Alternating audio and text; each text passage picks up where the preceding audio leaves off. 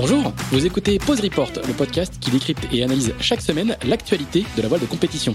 Pause Report est produit par Tip Shaft, le média des professionnels et des passionnés de voile de compétition. Tip Shaft, ce sont deux newsletters hebdomadaires en français et en anglais, des podcasts, des événements, des formations, ainsi qu'un festival du film et un studio de production de contenu que vous pouvez retrouver sur tipandshaft.com. Je suis Pierre-Yves Lotrou et je vous souhaite la bienvenue dans Pause Report.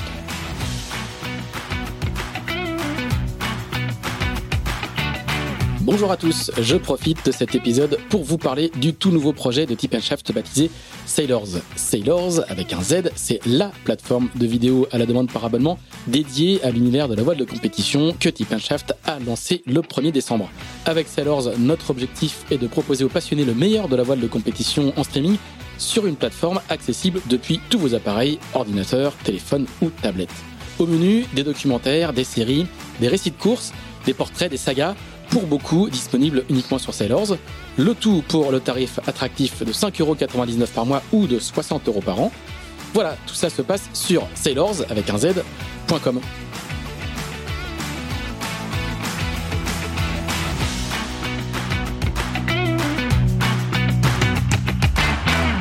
Bonjour à tous, bonjour à tous et bienvenue dans ce 58e épisode de Pause Report le podcast hebdomadaire de Tip Shaft qui explique, décortique, décrypte et analyse l'actualité de la voile de compétition sous toutes ses coutures en compagnie des meilleurs experts. Nous sommes le mardi 1er février, il est un peu plus de midi et nous allons parler de la Rock Transatlantic Race qui s'est achevée la semaine dernière du côté des villes de Grenade aux Antilles avec deux invités qui ont participé. Le premier, c'est Xavier Macaire euh, qui était à bord du 1060 Lady First 3 de Jean-Pierre Dréau. Xavier qui doit nous écouter au Sable Salut Xavier. Ouais, salut, bonjour à tous. Le second a remporté la course en temps réel et en temps compensé à bord du Maxi Comanche, dont il est le seul membre de l'équipage français. C'est même le boat captain. Il s'agit de Damien Durchon, qui du coup nous écoute à Antigua et qui a accepté de se lever très très tôt pour répondre à nos questions. Salut Damien. Salut. Et euh, notre notre c'est pas un invité, c'est un c'est un taulier habituel, c'est Axel Capron qui est à Chamonix ça n'est pas l'une de ses nombreuses propriétés, comme vous le savez tous maintenant, euh, mais parce qu'on est tous les deux à Chamonix, euh, en train de faire un petit séminaire de réflexion sur euh, l'avenir de Tip Shaft. Euh, Axel, euh, qui va nous faire un rapide récapitulatif de cette Rock Transatlantic Race. C'est à toi, Axel. Oui, bonjour à tous. Effectivement, cette euh, Rock Transatlantic Race fêtait sa huitième édition avec un parcours de 3000 milles qui s'est lancé des Canaries pour s'achever à Grenade au sud des Antilles. Il y avait 30 bateaux au départ, 7 multicoques et 23 monocoques qui étaient jugés IRC. la victoire en temps réel est revenue en multicoque au multi 70 Maserati de Giovanni Soldini, vainqueur en 6 jours et 19 heures au terme d'un finish au couteau euh, face à deux modes 70. Le premier powerplay euh, arrivé moins d'une heure derrière et le second Ardo, qui, Argo pardon, qui a coupé la ligne trois heures après le vainqueur. En monocoque, c'est donc Comanche qui a signé le meilleur temps avec le record de l'épreuve à la clé. 7 jours et 22 heures. Le plan VPLP Verdier s'est du coup aussi imposé en temps compensé, toute classe IRC confondue. Voilà pour cette huitième édition qui, a, qui, qui, je crois, a plu à, à l'ensemble des marins qui y ont participé. Alors, on va, avant de revenir euh, dessus, on, on s'est rendu compte en préparant cette émission que euh, tous les deux, Xavier et Damien, vous vous connaissiez très bien et pour cause, vous venez du, du même village en, en Normandie. Est-ce que vous pouvez nous... Oui, bah en fait, euh, je suis né là-bas. Et Xavier, il venait en vacances et on a son cousin, on est, on est, on est amis en commun. Et donc du coup, on a commencé à naviguer. Je me souviens, on, faisait du 420 devant Coutainville quand on était jeune. D'accord. C'est ça, ouais, c'est dans le Cotentin, là, à côté de Coutances et de Granville, une petite ville balnéaire super sympa qui s'appelle Coutainville. Et moi, c'est de, de famille depuis mes, mes grands-parents, mes parents euh, venaient en vacances. Ma maman a une maison de vacances là-bas. Et c'est vrai que j'ai passé tous mes étés euh, à Coutainville, à passer des vacances, à faire des stages dans les clubs de voile, à voilà, des coups. J'ai fait mes premiers pas en bateau, on peut dire euh, là-bas. Et, et, voilà, et avec on s'est on, a croisé nos chemins par l'intermédiaire de mon cousin avec Damien, et puis on a ouais, on a fait quelques sorties en 4-20, en 4-7. Euh, voilà, on a pas mal de copains communs, euh, et, et, c'est sympa d'avoir vu euh, nos parcours évoluer petit à petit au fur et à mesure des années indépendamment, et puis de se revoir régulièrement de temps en temps euh, l'été à Coutainville, et puis de parler un peu de nos, nos différents projets de course et de, de bateaux. Ah voilà, c'est ce que j'allais vous demander. Vous vous êtes suivi un petit peu tout ce, tout ce temps-là quand même? Ouais, bah de plus ou moins loin, plus ou moins près. Euh, de, de, voilà, avec. Euh, c'est vrai qu'on se voit un peu l'été, pas forcément tout le temps, parce que il y a voilà les uns. Euh, moi, je suis sur la solitaire de Figaro, Damien est sur des courses, il est à droite à gauche, voilà. Donc c'est pas hyper régulier, mais c'est voilà, c'est sympa de suivre nos parcours respectifs et de d'échanger un peu là-dessus de temps en temps. Alors, on, on, connaît assez bien le, le, le parcours de, de Xavier Macaire, hein, qui a, qui a euh, quasiment 11 années de Figaro euh, dans les bottes avec euh, trois podiums sur la solitaire, dont le dernier en septembre, puisque tu as été dauphin du vainqueur Pierre Quiroga. Damien, toi, on te connaît beaucoup moins. Est-ce que tu peux nous, raconter un petit peu ton, parcours et comment, comment est-ce qu'on devient boat captain de, Comanche, qui est, qui est un sacré bateau, hein, assez, assez iconique? Bah, moi, en fait, j'ai pas fait beaucoup de bateaux dans ma vie. J'ai fait beaucoup de courses au large. Mais en fait, j'ai commencé euh, sur Maréchal 4 en 2003. Euh, donc le bateau était tout neuf. Ça, c'était à Cherbourg.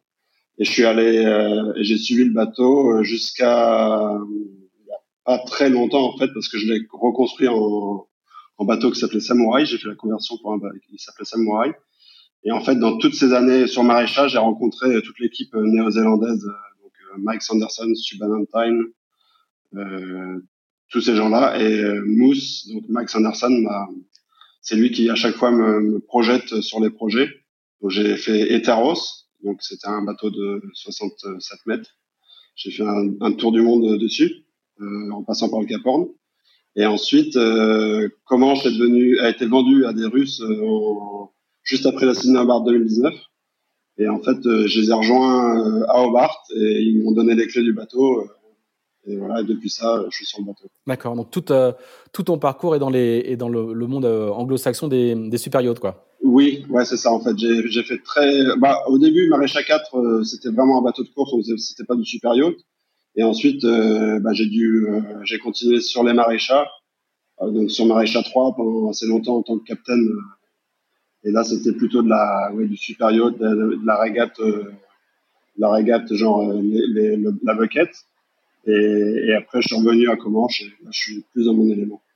Et, et dans ce, dans ce monde-là, il y a, y, a, y a beaucoup de Français ou c'est essentiellement des, des anglo-saxons?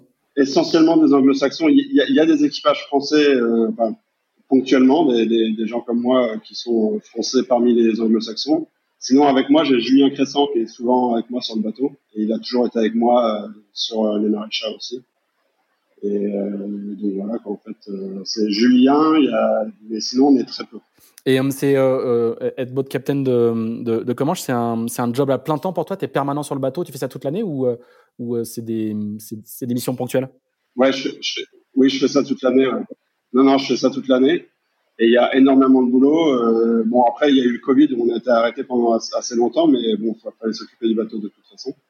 Mais euh, en, Là, il y a un boulot énorme. Là, on est, on est coincé en ce moment parce qu'on attend nos containers qui devraient arriver euh, demain. Mais euh, parce qu'on a les dérives dedans et pour faire la carabine 600, il nous faut les dérives. Et euh, dès qu'on est, dès qu'on a le, là, on va être à fond dès que les containers arrivent. D'accord. Axel?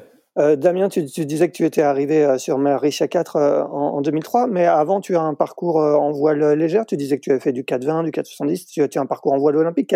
Qu'est-ce qui t'a mené jusqu'à Marisha 4 en fait? Non, pas du tout. En fait, moi, j'ai pas du tout de, parcours en, en olympisme ou en, voile légère. J'ai fait du laser à Port-Mer, à Cancale, mais ça j'en ai fait trois ans. Après ça, j'ai j'ai fait une année avec avec Dominique Vavre euh, en tant que préparateur sur Temenos. Et on a, c'est l'année où on a fait la, la course du Rubicon et il y a eu euh, la préparation de la route du Rhum 2000, euh, c'était, je sais plus quelle année, en 2002, il me semble. Et, euh, et en fait, j'ai été repéré par Jeff Detivo, euh, par l'intermédiaire de Philippe Touette, qui était chez Incidence. Et, euh, ils m'ont ils m'ont mis ils m'ont envoyé en Nouvelle-Zélande sur Maréchal 3 pour me préparer au gros bateau. Et dès que le bateau, dès que Maréchal 4 a été mis à l'eau, euh, j'ai rejoint le bateau à, Cherbourg. D'accord. Euh, pour, pour ce qui est de, de Comanche, est-ce que tu peux nous raconter quel, quel est ton, ton, ton, rôle exact donc du coup en, en tant que boat captain et, et comment un peu de, de, qui est composé cet équipage, co comment fonctionne cette, euh, cette grosse machine, hein, parce que c'est un gros bateau, hein, 100 pieds. Alors, alors on est on est quatre euh, quatre permanents. On a d'ailleurs un de mes mécaniciens est français, On a un, donc on a un, ingénieur, un mécanicien qui, qui, qui, est là tout le temps. Euh, moi, je suis boîte captain, je m'occupe des papiers, euh, de, des, des, commandes, de tout ça, euh, de l'organisation générale. Ensuite, j'ai deux personnes, une personne qui s'occupe de la safety et une autre personne qui, qui est un gars qui, qui a fait Scallywag, euh, qui a fait plein de gros bateaux, il, il est des îles Caïmans. Et lui, il, m'assiste surtout, c'est des techniciens, ils font les winch, euh, tout ça. Et j'ai, on a un rigueur euh, attitré aussi, une personne qui fait tout le gréement, euh, un Italien, qui est d'ailleurs le, qui est d'ailleurs le numéro un du bateau. Et ensuite, on a, je dirais, cinq personnes qui gravitent autour du projet, qui vont, qui viennent et qui aident, qui aident à faire avancer les choses. Et euh, Ouais, donc c'est quand même une, c'est quand même une, une, grosse équipe pour, pour faire fonctionner le bateau à l'année. Ouais, c'est une grosse équipe. Il y a, il y a Mitch, Mitch Booth, le skipper de course, c'est lui, c'est lui le project manager, donc c'est lui qui, co qui coordonne tout l'équipage aussi. Et donc du coup, euh, dès, dès que je vois que j'ai, je vais avoir besoin de plus de manœuvres, bah, il, m'envoie euh, des équipiers euh, pour aider. D'accord, et c'est lui qui compose l'équipage du coup pour les, les courses, par exemple pour la, pour la Rock Transatlantic Race, c'est, c'est lui qui, qui, qui compose l'équipage? Oui, depuis, le début, euh, depuis le début du bateau, euh, de l'histoire du bateau, c'est lui qui, qui, fait l'équipage. Et, euh, et ensuite, on a, on a imposé des, des, des Russes, des, euh, qui sont des, des, amis du propriétaire, et, euh, qui gravitent autour de, de ces projets parce qu'il fait du Nacra à 20, lui. Ils font du, du, du, de la voile légère aussi. Donc du coup, on a, on a des, des Russes qui doivent venir à bord, qui nous sont imposés. Donc on en a on en avait cinq euh, sur cette régate, sur cette course. Et, et le bateau, il est, il est, basé où à l'année euh, il a, il a, une, il a un eh ben, L'année, on est basé à la Ciotat, à la Ciotat en fait, parce que c'est le, c'est beaucoup plus simple pour nous. On est chez MB92 à la Ciotat, parce que le, il y a le tirando en fait. Et, euh, et, il me trouve toujours une place où je peux faire des essais en mer facilement sans avoir à déranger personne. Je, je vais, je viens euh, euh, tranquillement. Le port là-bas, c'est facile pour, pour garer le bateau, donc du coup, on est basé à la Ciotat.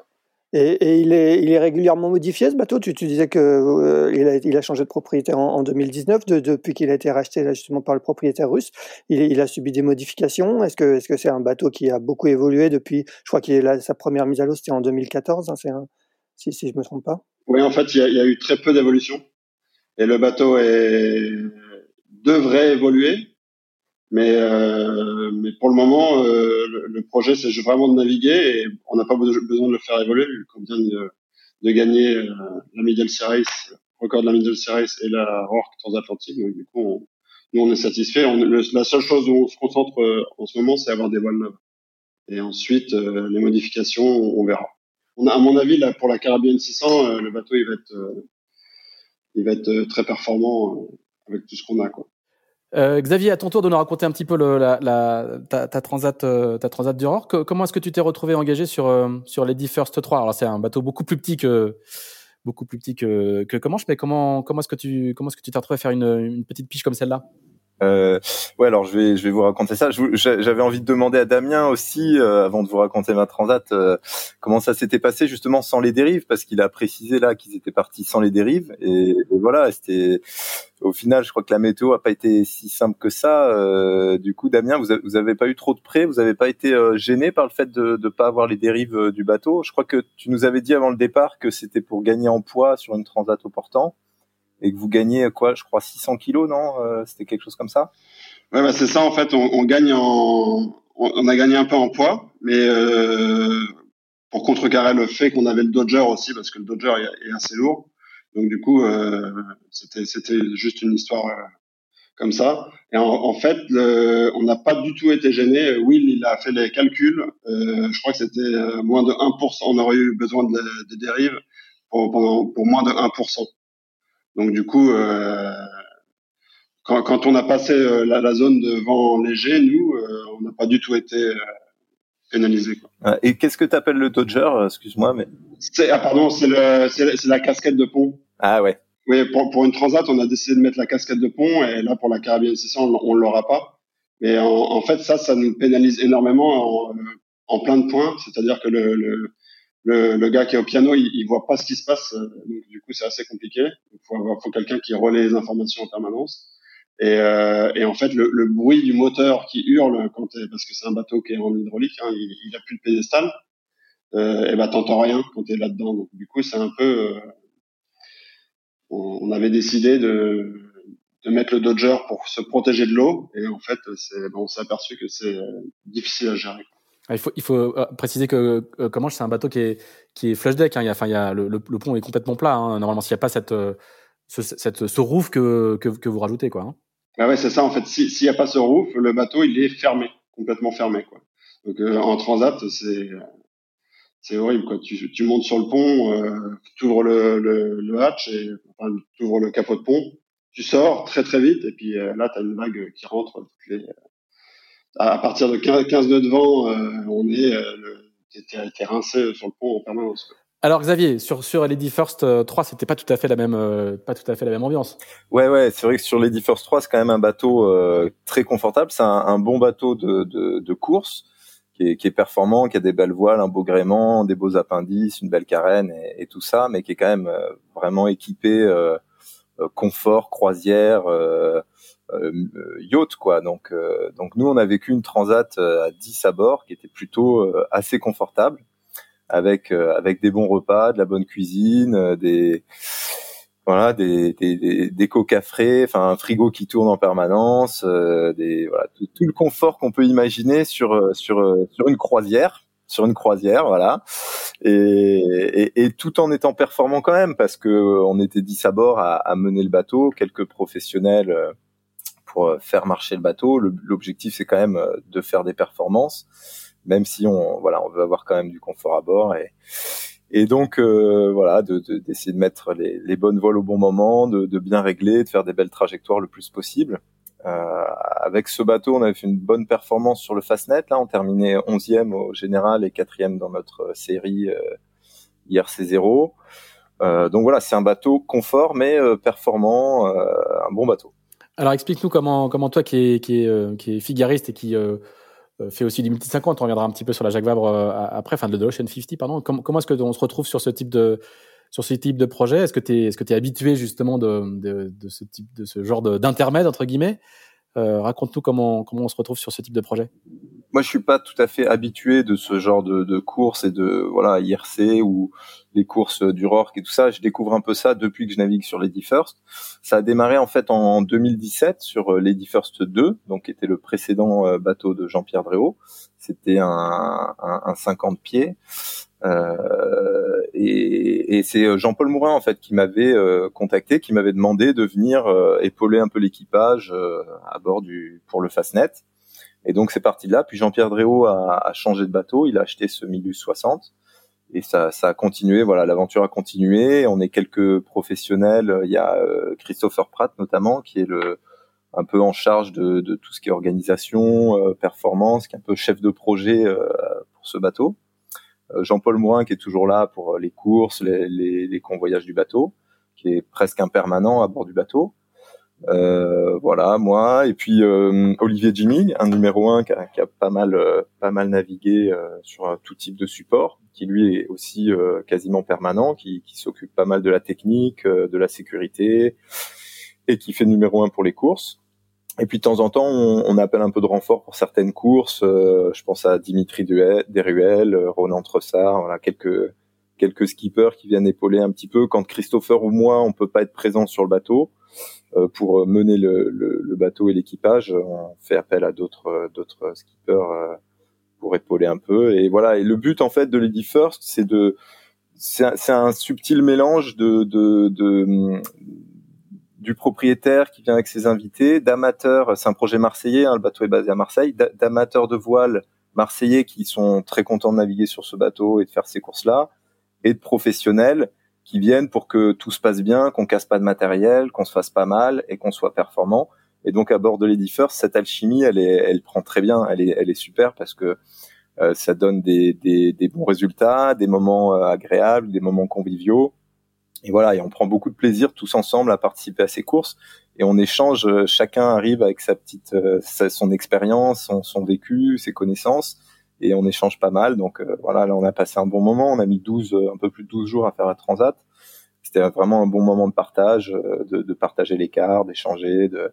Voilà, c'est une ambiance vraiment sympa et, et, un peu différente de ce que je vis sur les courses plus professionnelles comme la Figaro ou, ou la Jacques Vabre. Mais c'est voilà, c'est sympa aussi de participer d'une autre manière à qu'est-ce que tu viens chercher toi justement dans, ce, dans, ce, dans, ce, type de projet? Un peu de justement un peu de tu, souffles un peu tout en continuant à régater? C'est quoi l'objectif pour toi sur ce type de, projet? Ouais, ben ça me permet moi déjà, je me dis que c'est bien aussi de pas naviguer toujours en solitaire parce que même si c'est euh, ce que je préfère faire et ce que je fais le mieux, euh, on a toujours à apprendre des autres. Et donc là, de, naviguer en équipage, de voir d'autres milieux, d'autres bateaux, en fait, moi, j'ai beaucoup euh, évolué dans le milieu course au large euh, franco-français, hein, solitaire du Figaro, mini transat, Jacques Vabre, route du Rhum. J'évolue dans ce milieu depuis longtemps. Et là, en fait, le fait de venir découvrir des courses du Rorc, des courses anglo-saxonnes, on, on, on, voit d'autres gens, on voit d'autres manières de naviguer, on voit d'autres bateaux, on découvre d'autres parcours, euh, les départs à l'anglaise, les, les parcours. Euh, ouais, donc c'est enrichissant pour moi aussi de, de, de découvrir ces milieux-là, ces gens-là, et, et ça me permet de continuer de progresser.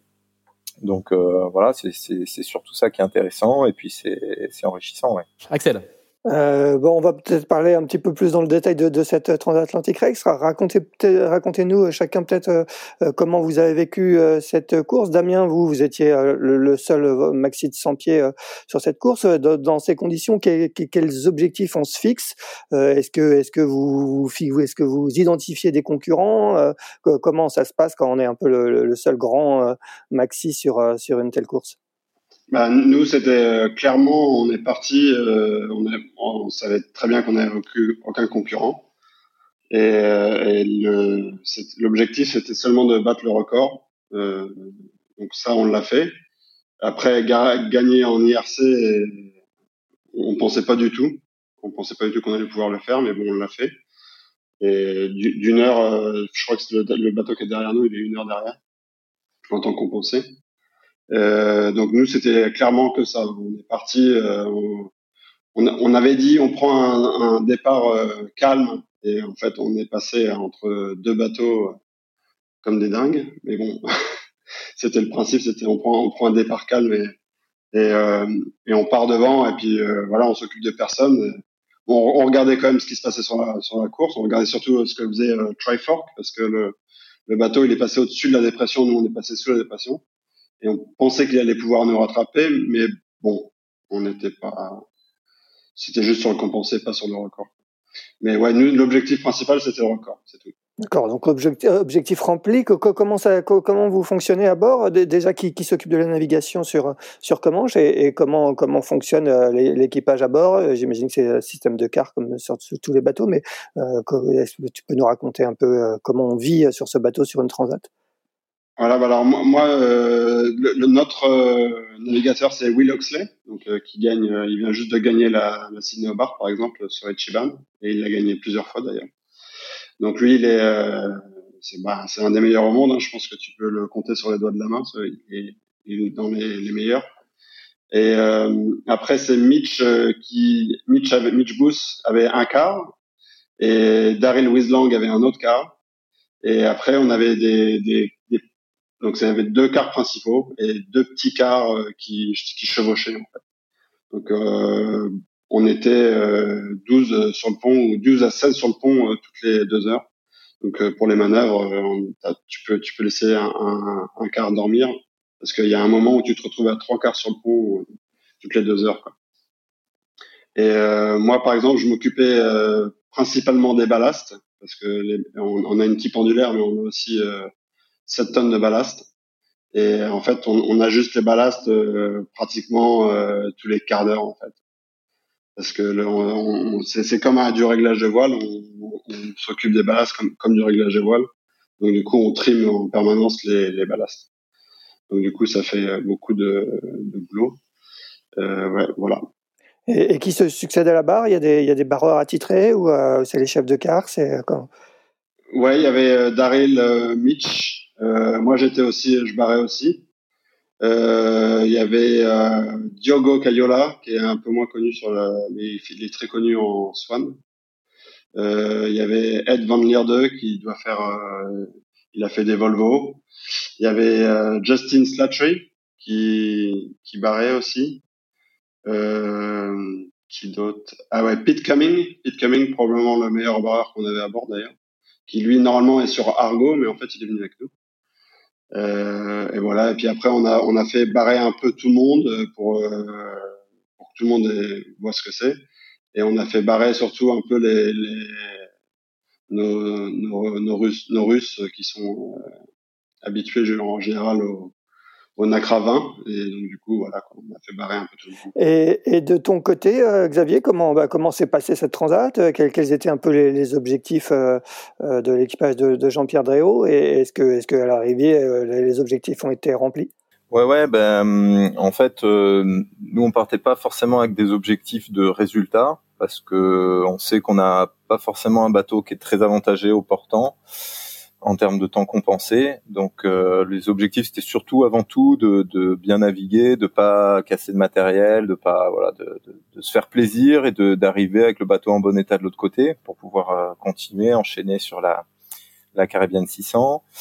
Donc euh, de ce côté-là, c'était bien réussi, à part euh, deux, deux spies qu'on a déchirés coup sur coup, euh, une nuit un petit peu ventée où voilà où on a une première fois une sangle de tétière qui a lâché, donc l'anneau du spi, l'anneau de tétière du spi est resté en haut et le spi est descendu, donc voilà, ça a été un petit peu un petit peu tendu de ramener ça ramener ça à bord, mais on a réussi hein, quand c'est des spies de 350 mètres carrés sur un bateau de de 20 tonnes, euh, c'est, ça peut vite devenir un peu technique, un peu costaud. Et mais voilà. Euh, donc premier speak qu'on déchire dans la foulée, on envoie le A4 et, euh, et pareil, au moment de déchausser le spi se coupe en deux. Donc donc voilà, pareil, on ramène le truc. Donc à part ces deux petits ces deux petits aléas un petit peu embêtants, mais bon, c'est des spi qui avaient l'âge du bateau que trois ans à peu près, donc étaient déjà un petit peu usés et on a fini donc avec euh, avec un spi. Sinon en termes d'organisation, bah on était euh, on faisait deux, deux quarts, euh, on était 10 donc on faisait deux quarts de cinq personnes de de 3 heures. Voilà, 3 heures c'était pas mal pour pouvoir pas que ça semble trop long la nuit sur le pont, mais pouvoir avoir suffisamment de temps pour se reposer, bien dormir, bien gérer voilà, donc euh, non, non, ça c'est l'objectif, c'était vraiment d'arriver de l'autre côté, euh, passer un bon moment tous ensemble, euh, bien mener le bateau évidemment, mais arriver de l'autre côté sans prendre de risques non plus. Et donc c'est arrivé plusieurs fois. Une fois qu'on avait déchiré le, le A4, donc euh, un peu un peu plus petit, un peu de brise ou de vent un peu soutenu, bah on était un peu obligé de, de, de, réduire la toile quand le vent montait. On a on était obligé d'affaler speed dès qu'on passait à plus de 20, 22 nœuds de vent. Euh, et donc là, on a fait un peu de Genecker, un peu de Génois. Donc voilà, on a un peu levé le pied, mais on a, on a voulu rester sage, quoi. Mais c'était, c'était intéressant parce que hum, voilà, faut trouver un certain équilibre dans ce dans ce mode de fonctionnement.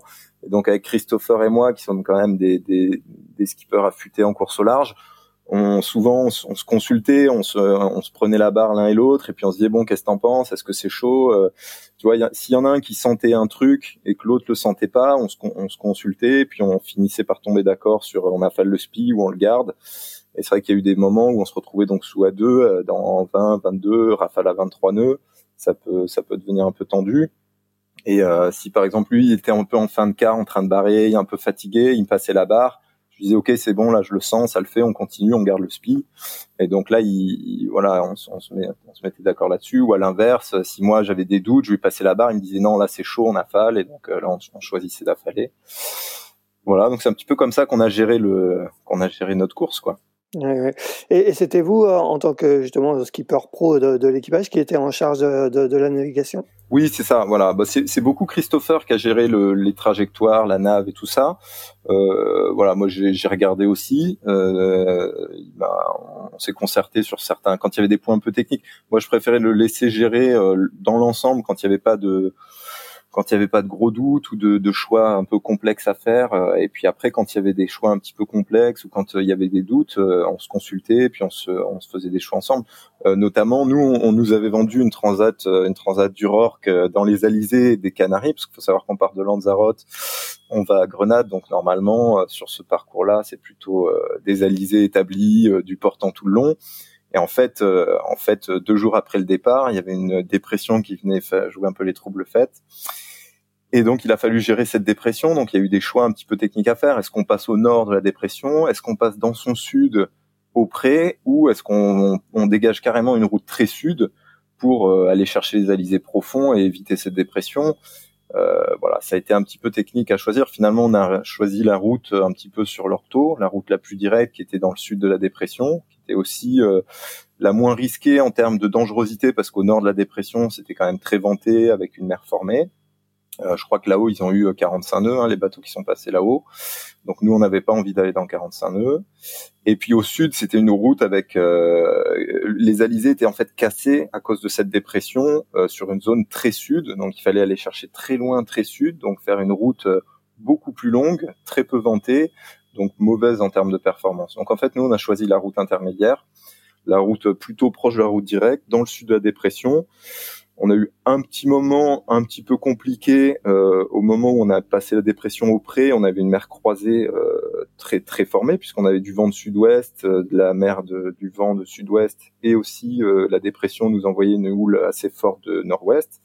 Donc là, une mer assez formée, hein, ça tapait pas mal, mais c'est un, un, épisode qui a duré une douzaine, vingtaine d'heures, et puis après, après, on est, parti au portant, et, et ça a déroulé jusqu'à l'arrivée.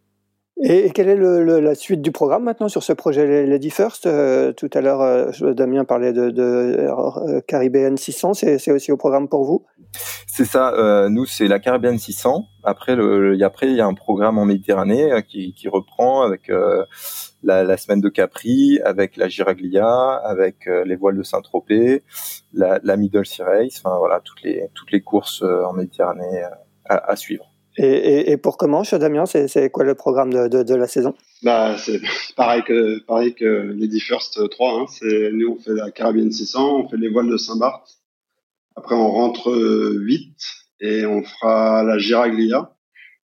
Ensuite, on pose le bateau à La Ciotat pour faire deux, trois de, la maintenance, en fait.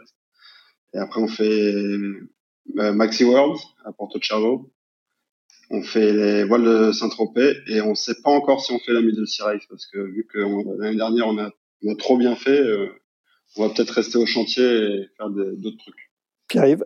Un petit mot quand même sur la sur la Caribbean 600 qui est une une, une grande classique de la de la saison euh, de la saison antillaise. Euh, Damien, je crois que tu, tu as participé plusieurs fois.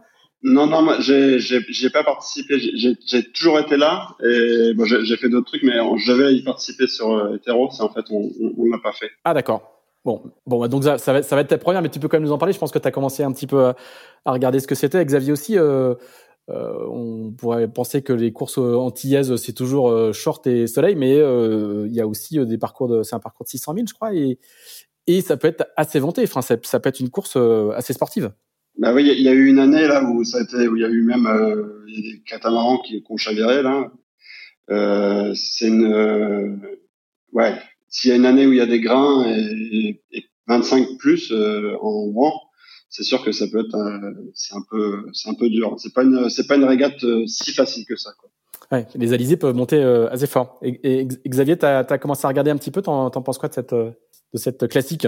Euh, bah écoute, je t'avoue que j'ai pas le parcours précis en tête, mais je, je vois globalement euh, comment ça va se passer.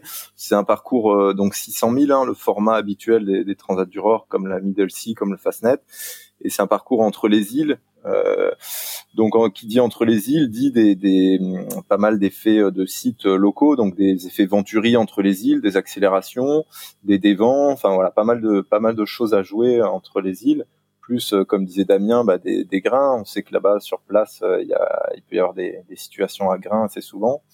Donc, faut surveiller effectivement. Euh, de jour, ça peut être assez facile de surveiller les grains, mais de nuit, ça peut être assez compliqué de voir, de bien voir les grains arriver, et de, de gérer, d'anticiper la réduction de la, de la voile. Donc, euh, ouais, ouais, euh, non, un parcours assez technique. C'est voilà, c'est pas parce que c'est un parcours aux Antilles au soleil que c'est un parcours facile. Voilà. Et donc euh, voilà, ça va, ça va être une course technique et intéressante comme une middle sea, comme une fastnet, comme euh, voilà. Nous, on table à peu près avec les differs sur environ trois jours, trois nuits, hein, sur des parcours comme ça, ou, ou, ou, trois jours de nuit, voilà, à voir. Damien, sur un, sur un bateau comme euh, comme Comanche, euh, c'est qui les concurrents sur Alors, y a, euh, juste une précision, je pense qu'il y a plus de monde sur la Caribbean 6, sur la Caribbean 600 que sur la Transat du Rock, sauf sauf erreur de ma part. Quand on, on est sur un bateau comme Comanche, Damien, c'est qui les concurrents? Ouais, bah nous, nous là, le, gros morceau, ça va être une fois de plus, une fois de plus, ça va être Scorpios en fait. Il y a Scorpios qui, ils viennent, ils viennent de partir de Barcelone. Ils sont partis hier de Barcelone ou le jour d'avant. Ils vont essayer d'arriver en temps et en heure ici. le bateau, ils, ont abîmé le bateau, ils ont eu un problème. Du coup, ils n'ont pas pu faire la, la, Transat du Rorque, mais ils devaient faire la Transat du Rorque euh, contre nous. Donc en fait, c'est ce gros bateau euh, notre euh, plus gros concurrent. Après, après, il y a beaucoup de Volvo 70, mais on est. Scorpius, on va rappeler, c'est un, Swan 125 qui a été mis à l'eau il y a quelques mois. Hein. C'est ça. Il a été mis à l'eau début de la de l'été dernier. Et c'est un Swan 125, mais il est en volume et en et en poids, c'est le double de nous. Quoi. Ah, c'est le double de vous. Ah ouais, il est énorme. Il est énorme. Nous, on a l'impression de d'avoir euh, d'être une mobilette à côté. Le, on est on est très bas sur l'eau. Euh, on fait bon, on est assez lourd hein, pour un 100 pieds. Nous, on est fait 36 tonnes, mais euh, on est très structuré. Le bateau, il est il est très structuré, donc il, il est très costaud. On a on a un couple de redressement euh, assez élevé comparé aux autres 100 pieds.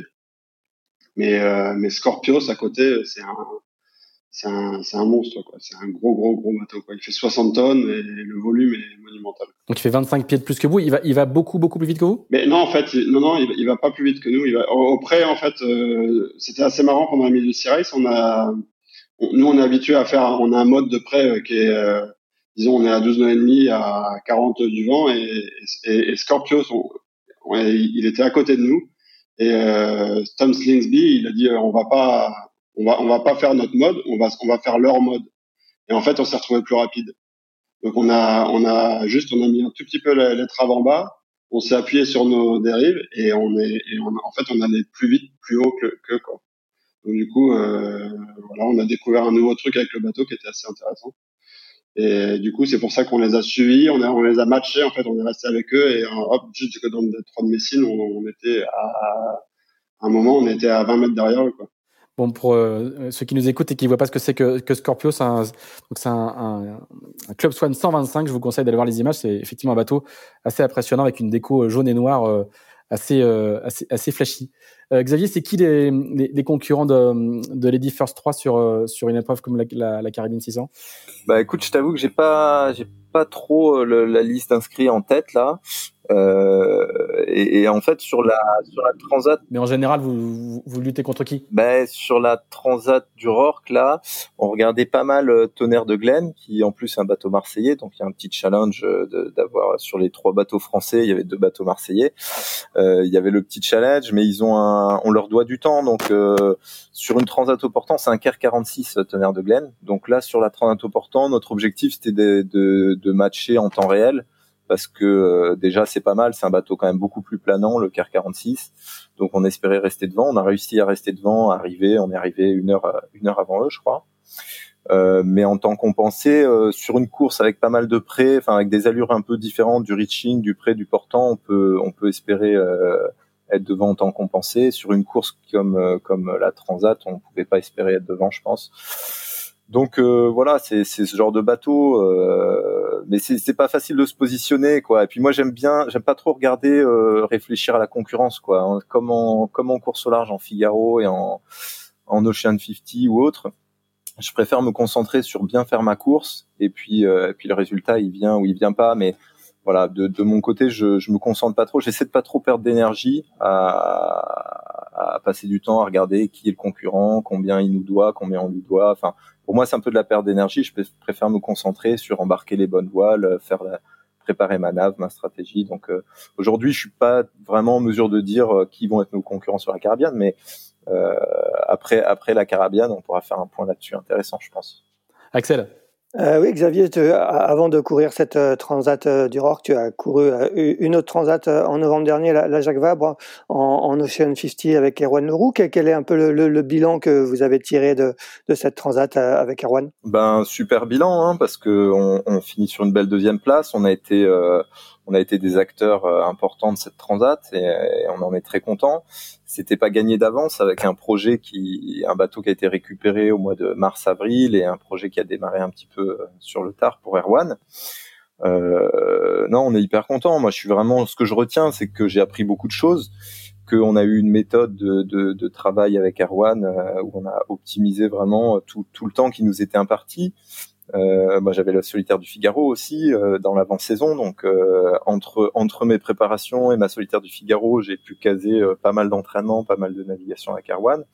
Et je pense qu'à chaque fois, on a on a réussi à être efficace, à, à, aller vers des objectifs, à atteindre des objectifs de préparation, que ce soit le pilote automatique, les réglages, le, le choix des voiles, les réglages, enfin l'équilibre du bateau. Il y a pas mal de trucs qu'on a fait évoluer en peu de temps en fait euh, et, et, et, ça a été la bonne surprise sur la Transat de se retrouver en tête au Cap Finistère, euh, en tête à Madère. Euh, voilà, on a, on avait un bateau qui marchait bien au portant. Je pense qu'on a eu des conditions aussi euh, assez bonnes pour, assez relativement faciles hein, pour un mois de novembre. c'est sûr qu'on est on est parti, il y avait un petit anticyclone euh, au golfe de Gascogne, et ensuite on a tout de suite chopé les alizés au Cap Finistère. Donc ça, c'est plutôt des conditions favorables. Euh, c'est vrai qu'on a vu pas mal de routes du Rhum, de Jacques Vabre, euh, avec trois, trois trains de dépression à passer avant de pouvoir prendre les alizés. je pense que dans, dans ce cas de figure, on a voilà, on a été un petit peu facilité par la météo parce qu'on était plutôt performant au portant, là où on n'était pas trop sûr de nos performances au reaching, au près. Mais euh, voilà, donc une bonne, une bonne, une bonne surprise euh, de, de, pouvoir se positionner en tête, en meneur de flotte assez rapidement. Après, on a fait une option un petit peu, euh, un petit peu hasardeuse, enfin qui nous a coûté assez cher, mine de rien, de d'aller dans les Canaries d'aller sur le long des côtes africaines pour aller chercher plus de pression. Donc, euh, on passe de 40 000 devant le, le, deuxième à Madère à 40 000 derrière après les Canaries. Et après, ça partait par devant. En fait, devant, ils étaient toujours un peu mieux servis, avec un, meilleur angle, un peu plus de vent, et donc on a on n'a jamais pu recoller. Euh, en tout cas, jusqu'au poteau noir, l'écart s'est beaucoup creusé. Et, et, au final, bon, on fait une belle deuxième place. On en est, on est, on est très content. En plus, il y a eu un match sur la fin avec euh, avec Layton euh, sur Fernando de Noronha où ils nous ont redoublé en arrivant à Fernando. Euh, on, on, les a vus devant nous quand on enroule Fernando de Noronha. On arrive à les redoubler au portant sur le dernier segment vers l'arrivée. Donc euh, voilà, une deuxième place, c'était super. Je pense que Coesio, le partenaire, ils sont très contents de ce, ce, cette mise en route en, en Ocean 50 avec Erwan. Moi, j'étais ravi de, de découvrir ce support, découvrir euh, la manière de fonctionner d'Erwan, parce que c'est un très bon skipper qui a une énorme expérience, mais c'est aussi un très bon manager dans, de son équipe de, de course au large. Et je me rends compte de plus en plus que ça ça a une importance pour le pour les résultats et dans la manière de mener son projet. Donc euh, voilà, c'était hyper enrichissant. Bon, donc l'année dernière, c'était Figaro, euh, avec une deuxième place sur la solitaire, euh, Ocean 50 avec une deuxième place sur la Transat Jacques Vabre. Et maintenant, ça, comme tu le disais tout à l'heure, c'est classe 40. Euh, juste pile cinq minutes avant de commencer cet enregistrement, on a reçu euh, le communiqué de presse euh, officialisant ton, ton arrivée dans, dans cette classe 40 avec pour objectif la, la route du Rhum 2022, la Jacques Vabre en 2023, sur un nouveau bateau, un, Pogo S4. bah, Raconte-nous pourquoi, pourquoi la classe 40 bah déjà, déjà, euh, je, dois dire que je suis allé résilier mon abonnement à la deuxième place, comme ça, je vais pouvoir peut-être faire premier sur la suite. Euh, non, mais pourquoi le classe 40 bah, En fait, c'est devenu presque comme un choix évident parce qu'il y avait une volonté de ma part, comme de la part de SNEF, de, de renouveau, de d'évolution. Et, euh, et, la classe 40 est hyper dynamique en ce moment. Elle reste une classe relativement accessible qui permet d'accéder à des grandes courses euh, renommées comme la Route du Rhum, la, la, Jacques Vabre. Donc euh, ce choix en fait, il s'est imposé assez rapidement à nous comme quelque chose d'évident. Et voilà. Et moi je suis je suis content de de, de faire un pas, de faire une évolution, de, de gravir une marche sur un, un nouveau projet où il y a voilà il y a plein de nouvelles choses à, à, découvrir. Je vais pouvoir transposer mes compétences de figariste dans ce projet-là, mais je vais aussi découvrir pas mal de nouvelles choses, notamment le, la possibilité de développer le bateau, euh, les, des bateaux avec des spécificités un peu différentes euh, les uns euh, des autres. voilà, moi j'aime bien les courses plutôt à long terme, plutôt plutôt longues. Donc là, on a sur le programme, on a beaucoup de courses qui font 1000 milles nautiques. On a on a une transatlantique chaque année. Voilà, c'est des, des formats qui me conviennent bien, qui me plaisent bien.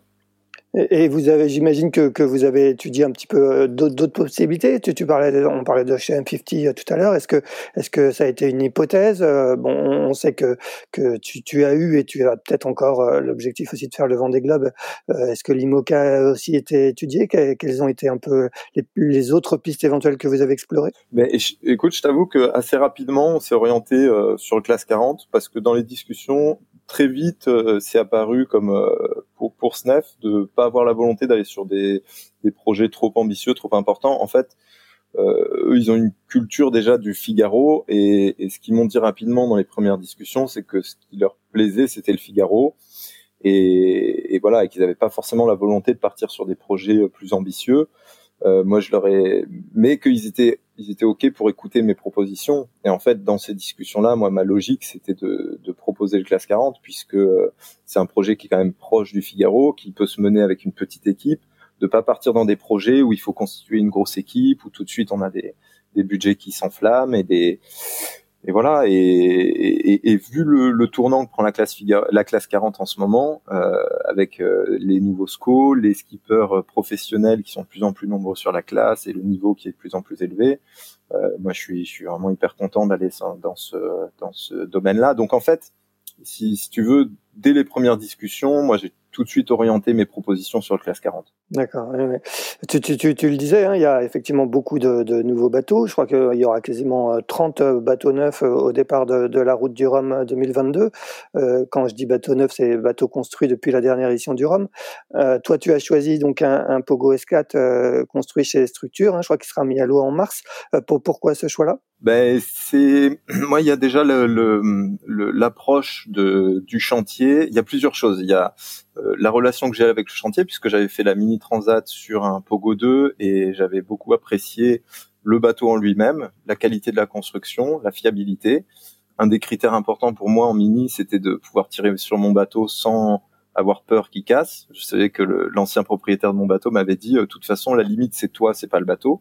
Ça, c'est quelque chose qui m'avait beaucoup aidé à, à, performer, à gagner, à gagner des courses. Et, euh, et j'avais une bonne relation déjà sur du SAV avec le chantier. Je trouve que c'est des, des, personnes de confiance, des personnes qui voilà qui vont pas essayer de tirer euh, un profit maximum de leurs clients, mais plutôt de les leur rendre un vrai service avec un, un vrai retour sur sur ce qui se fait, ce qu'ils font avec les clients. Donc euh, ça déjà ça me plaisait. Après il y a l'approche aussi de, du cahier des charges de de Guillaume Verdier l'architecte et Erwan Timen le, le chef de projet qui était de dire ben on, on, on a un bateau qu'on conçoit euh, pour euh, en particulier la route du Rhum, qui doit aussi être bon sur d'autres courses, mais qui, qui on a envie qu'il gagne la route du Rhum. Et la route du Rhum, c'est beaucoup de beaucoup de portants, donc on va optimiser la carène pour avoir un bateau à faible traînée. Donc ça, c'est une approche qui me qui me plaisait, qui m'intéressait. Euh, voilà, et puis la, la confiance, donc euh, la relation de confiance qui s'est créée avec avec Erwan Timen, le, le, chef de projet, et, euh, je crois aussi qu'ils ont beaucoup beaucoup travaillé. Enfin, Guillaume Verdier disait on a on a mis euh, qu'il avait mis euh, plus de ressources qu'il n'était nécessaire à créer un classe 40 en fait, puisqu'il a utilisé des ressources de calcul de carène numérique qu'il avait avec Team New Zealand. Et donc il y a eu un, un gros travail de fait là-dessus. Et voilà. Voilà, tout ça, plus un délai au moment où moi j'ai prospecté. Moi, mon projet, il a commencé il y a plus d'un an, puisque mes premières prospections, elles étaient en décembre 2020, sur euh, le choix du bateau, sur les réflexions, les budgets, etc.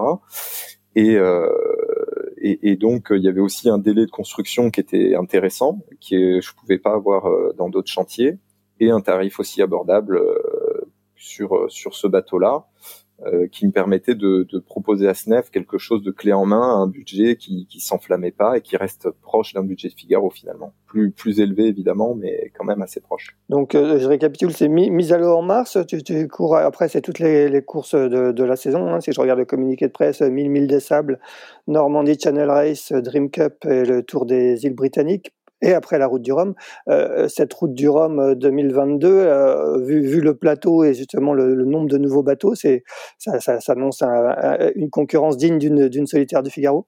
Ah ouais, carrément. Ouais, je pense qu'on va se retrouver. D'ailleurs, il y a pas mal de skippers de la solitaire du Figaro qui qui s'engagent sur cette route du Rhum et ouais, ouais, on va on va se retrouver avec une, une compétition sur la route du Rhum aussi aussi affûtée que sur une solitaire du Figaro. Ouais, ça j'en suis sûr. Et ouais, ouais c'est c'est vachement bien. Damien, deux petites questions euh, en, guise, en guise de conclusion. Quand quand entends Xavier raconter, euh, raconter ses aventures en Figaro, en mini ou en, ou ou en classe 40, est-ce que, est-ce que ça t'a jamais, ça t'a jamais tenté de, de revenir du côté français de, de, de la course? Bah, Non, en fait, non, pas vraiment. Mais j'étais bien sur mes gros bateaux avec euh, des gros équipages. Euh, je, préfère, je préférais ça. Euh, non, non, après, je, je, me, je, regarde toujours ce qui se passe. Hein. Je, je suis là la course, euh, le, je suis tout, le Figaro, le Route du Rhum, euh, le Vendée Globe, je, suis tout ce qui se passe.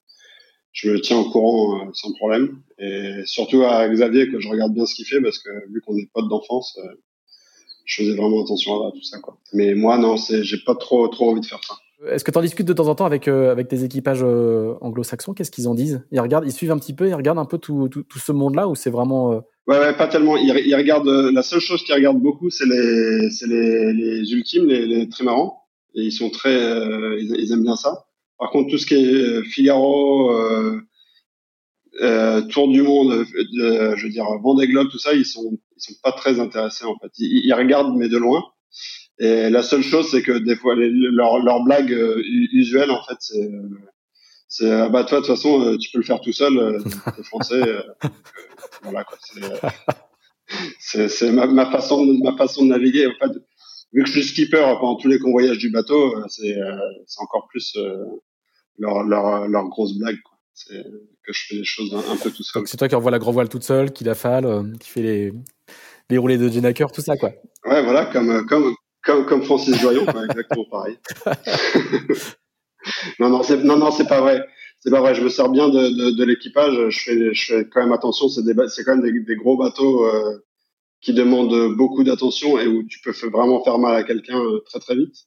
Donc du coup, euh, je fais les choses posément et, et on, on, casse très peu de choses. Et là, je touche du bois parce que le bateau, c'est un bateau compliqué, mais on, on a, on, par, par exemple, pendant la transat, on a, on a, on a même pas cassé une voile, on a même pas abîmé, on a abîmé une voile, mais on n'a rien cassé euh, complètement. Et, et, et, en tout ce qui est euh, matos à bord, euh, tout, tout, tout s'est bien passé. Très bien. Oui, est-ce que tu vas emmener, est-ce que tu vas emmener Xavier à bord? Ben, Je lui en avais déjà parlé. Il y a, je me souviens, je lui ai envoyé un email en disant que j'allais sûrement l'emmener à bord. Euh, c'est là que je peux, je peux, je peux l'amener à bord en, en tant que que navigateur pour les convoyages et ensuite, euh, tu vois, c'est le faire entrer dans le projet. Mais je, ouais, je pourrais le faire. Ah, c'est très chouette. Ça serait chouette. Ouais, on en avait parlé. Je, je crois pas que c'était sur Comanche, mais ouais, tu m'avais déjà proposé euh, une fois ou deux de naviguer sur sur tes bateaux. Ouais, ouais je pense que c'était sur euh, sur Eteros, sur le sur le gros. Mais, Bon, bah super. Bah, on va vous laisser caler vos agendas réciproques pour pour les prochaines naves. Euh, n'hésitez pas. Euh, Damien, écoute, un, grand merci de, de t'être levé tôt euh, pour, euh, pour répondre à nos questions. Xavier, merci à toi. Encore bravo pour l'annonce in extremis juste avant l'enregistrement, et ça c'est top, de, ton projet Classe 40. Et puis, Axel, nous allons reprendre la route de nos domiciles respectifs cet après-midi, et puis on sera, on sera prêt pour le, le 59e épisode. mardi prochain. Merci à tous les trois. À bientôt. Merci. Merci beaucoup. À bientôt.